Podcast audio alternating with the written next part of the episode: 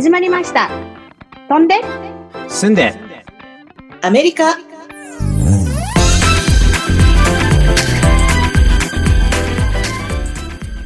クリニカルソーシャルワーカー、依存症専門の心理カウンセラー、いつもニコニコニョラです。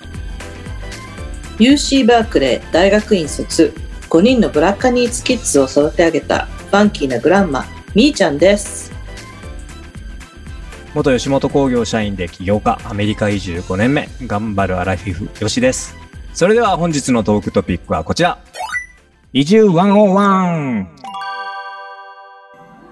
こちらに移住というと、ステップとしては留学というのがまず思いつくと思うんですけれども、えーアメリカはですね、まあ別に年を重ねても学校に入る人がたくさんいるので、アメリカに行きたいと思っている人は、まずそこをね、考えてみるといいんじゃないかなと思ってます。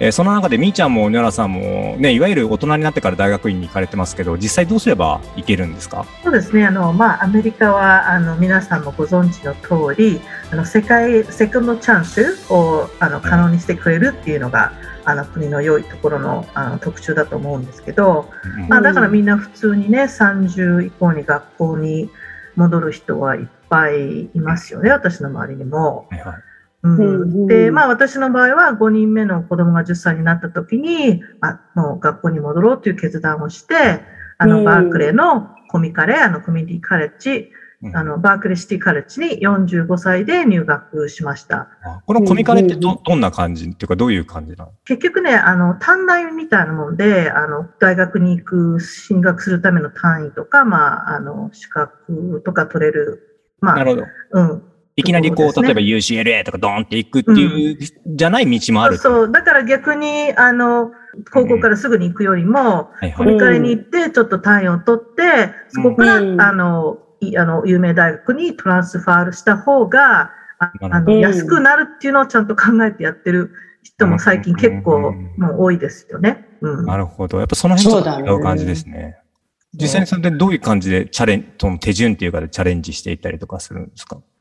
私の場合は、あの、うん。病院内のシステムを、あの、阻害された人たちのための、あの、権利やケアの向上するためのシステムチェンジに関わる仕事は、ソーシャルワーカーだなと思って、それで、まあ、学校に、あー戻るの決めたんですけど、それに必要なのは、その単位を取って、大学院に行く、あーのが必要ということで、まあ、バークレーシティカレッジ中のが、あ一番そのバークリーに、あの、行きやすいというか、トランスファーしやすいというのを聞いたんで、一応、そこからまあ始めてみたっていうのがありますよね。うんそこでこうなんかこううん必要な単位みたいなものを取っていくみたいなイメージですか？そうですね。そう。あの、日本で成績が悪くても、こっちでそのコミカリからその成績の基準があ GPA って言うんですけど、グレードポイントアベレージ。はいそれがまあ、だいたい3.5以上をキープすれば、結構その、あの、いい大学にトランスファーする、うん。あの、可能性があるんですよ。そう、はいはい。はい。だからまあ、これがまあ、うんすごく日本の方でね、うん。あの、うん。ああ、私も大したあの成績でもないし、ううん。ん、どうかなって思ってる人には、あの、すごくグッドニュースだと思います。いろんな経験を持ってる人たちに対するかあのサポートがすごくいいんでね、うん、カウンセリングとか、やっぱりいろいろ、その違うキャリアをはいはいあの目指そうすると、やっぱりアカデミックカウンセリングとか必要でしょ？うんあーそれでやっぱりメントーシップバックアップするというか。そうそう、うんそういうのをつけてくれうんて、まあ、こういう、こういうことをしたいならこういうふうにね、この単位を取ってきなさいよっていうふうに指導してくれるんですよ。で、例えば英語力があんまり良くなくても、一応そのアセスメントテストで英語と数学を取らなきゃいけないんですけど、はいはい。私の会見では、本当に日本の人って数学は得意だから、うんそこら辺は全然まあ、数学を英語で取るところ、ことになれれば、問題は簡単なんですよね。うんまあ、それででも一応英語でね、例えばもうちょっとこう、進学には足りないとなったら、例えば夏にその英学の、英語のクラスを取らせてもらって、そこである程度のクラスをまあいくつか取れば、じゃあ普通に、普通の英語のクラスを取れるみたいな感じで、それで、それがそのクレジットにつながっていくっていう感じですね。だからステップバイステップでいろいろ、あの、アドバイスももらえるもらえるし、こういろんな方法があるというか、うんなんかすごくちゃんとガイドしてくれるっていう感じですね。うん素。晴らしい。そうだね。私の場合はなんかシングルマザーになってさ、なんか食べていけないっていうことに気がついてう、んそれで、なんこっちって思ったより学歴社会というか、自分はほら起業とかもしてないんで、会社に入った時にもう学歴によって全然できる仕事とかお給料が違ってきちゃうから、それでこれはちょっと大学院に行かないと食べていけないぞ、一人じゃと思って行き始めたんだけど、あの、なんていうの、働く人のためのプログラムがすごくあって、うん。私はそれでサポートを受けて、あの、3年ぐらいかけてね、行けたっていうことがあったかなううん。行きやすいよね。だから、いくつになっても行きやすい。だから UC バックに私も入ってからも、スチューデント・ペアレンツグループっていうのがあって、まうんあ、あの、学生で、あの、こ子供を持ってる学生のグループがあって、そこでもうすごくこう、ね、デイケアのこと、まあ一応なんか、デデイケアのこととか、あと、まあ精神的にもササポートしてもらって、あの、こう、例えばスチューデント・ペアレンツ同士で、あの、たつあの助け合ったりしたりして、で、特にの、ハウジングは UC ビレッジって、あの、UC が持ってるスチューデント・ペアレンツ・ハウジングがあったから、そこでその、すごく、なんていうのかな、こう、あ密なコミュニティがね、できて、うん、それすごく、本当にそれがなかったら本当に私は乗り越えていけなかったと思うけど、うん。うん。素晴らしい。本当ね、サポートがあるのはいいよね。今ちょっと話してましたけすど、まあね、留学でそうやって来たりとか、まあね、みーちゃんとかノラさんの場合は留学っていう形じゃないですけど、まあこっちにいきなり来るってなると大体留学とかあと駐在とかっていう感じかなっていうんですけど、そうなってくると、今ちょっとハウジングの話出ましたけど、家探しがね、こう結構次の段階としては、うん。うん。もまあ問題というかハードルがあるんですけど、うん。まあ、僕もちょうど今引っ越しをする予定で、えうんうんうんー、探しね、やってたりとかするんですけど、うんこっちに初めて来た時もやっぱり、ね、あの、こっちにはこう、ジローっていう、ジロー .com っていうサービスがあって。まあ、それで結構家をバーッと見たりとか、あとはアパートメント .com とか、アパートメントリスト .com とか、まあそういうの見てやっぱり、こう、家を探してですね。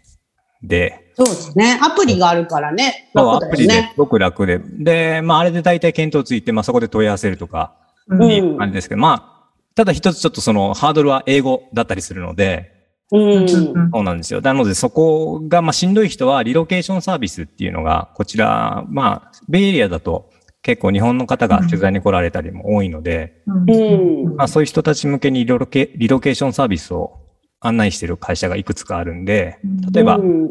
えー有名なとこだとシリコンバレー不動産っていうとこだったりとか。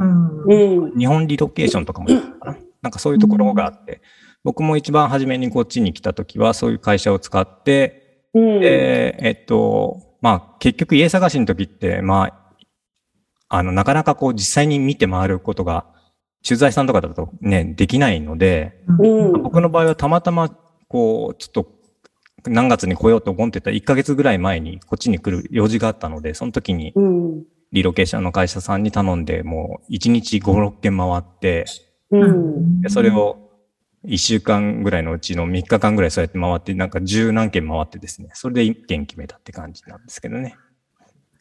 日本人の人がね、そう不動産やってるのありがたいね。そう、ありがたいですね。で、まあちょっと実は、こっちのその、ジローとかそういうとこだと、こう、礼金とかかかんなかったりするんですけど、そういうのが、リロケーションサービスを使うとかかるっていう、ちょっとデメリットは実はあるんですけど、うんけど、やっぱり安心でしたね。いろいろ初めてのことで。だ。で、まあいろんな書類のこともすごい書類サインしなきゃいけないじゃないですか、うんこっちのうん。契約だと。で、そういうサインのこととか、で、あとは、えっと、この後もちょっと話そうかなと思ってる、その、クレジットヒストリーとかクレジットスコアがうん。来てすぐだとないので、まあそういうところの交渉もやっぱりリロケーションの会社さんを使うと、ちょっとスムースにやってくれたりとかするっていうね。まあそういうちょっとメリットはありますね。そうね、そはい、のクレジットヒストリーとか本当に大事だよね。これっめちゃくちゃ大事です。て、こっちに来るとき全然知らなくってさ、アメリカならではのシステムだと思うんだけど、まあ言ってみれば個人のお金に関する行動をなんか記録されて、それに偏差値をつけられるっていう感じなんだよね。その通りだね。うんその通りうん。で、この偏差値がさ、常について回って、もう、家借りるとき、車買うとき、ローンとかもう大変で、このヒストリーが信用履歴。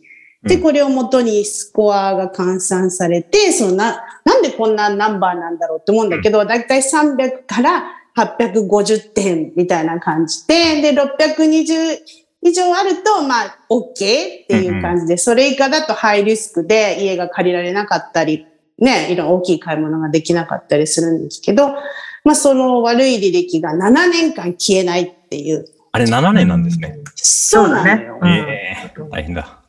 でも、いいも悪いも、悪い履歴がついても7年で、7年でチャラになるっていうあそうメリットもあるよね。うんなるほど。そうそうそうそう。そんな感じで。まあ、これに関してはもうみんな失敗した。私は本当に失敗したんだけどさ、来た時にジムの会員権を買ってて、でも一時帰国した時に解約せずにね、そのまま、うん。その、あの、引き落とされる銀行口座を閉めたら、閉めて帰っちゃったんだけど、そしたら、帰ってきたらすごいことになってて、うんもうなんか借金取りと、みたいなところからさ、あうの、ん。電話がガンガンガンガンかかってくるのよ。するよね。あその経験はあります。ある？ある？本当にもう、一日何べ、日曜日とか土曜日ね、週末もかかってくるし、夜もかかってくるし、ねそう。気が狂いそう。まあうんすごいですね。そんなことあるよね。で、どうしようってまあ思ってたんだけど、まあ、そんなかんだでほっといたら7年経ったみたいで消えて、でね、またもう一回やり直しっていうか、うんまあその後は、前になんか付き合ってたボーイフレンドに、もうクレジットが全てだって教え込まれて、それでなんか、あだ誰かわかる。うん。誰かわかる誰か知もうってる。クレジットが命っていう感じで。あ、そうなんだと思って、それからなんかいろいろ、直す方法もまあいろいろあるんですけど、多分うん Google すれば出てくると思うんだけどね。そうそれでまあ直して、もう今はなんか自慢したいぐらい良くなったんですよ。うん華麗なるせ成長というか、あれですね。そうそうそう。変身というか。まあね、そういうわけで、ちょっとい。ろんなね、方法がありますけど、まずこっちにね、移住してくるには、こう、例えば留学とか駐在とか、まあ、要するに、長期滞在に必要なね、ビザを取得してもらって、で、それから家探しというような段階になると思うんで、まあ、家探しの段階ではヒストリー、クレジットヒストリーとか、えーあればですけど、基本的にはない人がほとんどだと思うので、うんうん初めはうんアナ US、カードとかいろいろありますんで、そういうので、こう、スコアを貯めていくとか、あとはリロケーションのサービスとか使って、こう、ヒストリーとかスコアがなくても家が借りれるところがあるので、そういったところを頼っていって、えー移住に結びついていけてもらえばなと思いますね。飛んで、住んで、アメリカンジョーク。はい、今日は昔よく見ていたジョール・オスティンという牧師さんのテレビ番組で言っていたアメリカンジョークを紹介したいと思います。Heard about this man. He got caught shoplifting at the grocery store. And he was at court. The judge said, Sir, I understand you stole a can of peaches. How many peaches were in that can? He said, Five, Your Honor. He said, All right, I'm going to give you one week in jail for each peach. You have five weeks. Then his wife stood up and said, Your Honor, may I say something? Yes, what is it? She said, He stole a can of peas too. 朝は、ちょっと、ウィーク。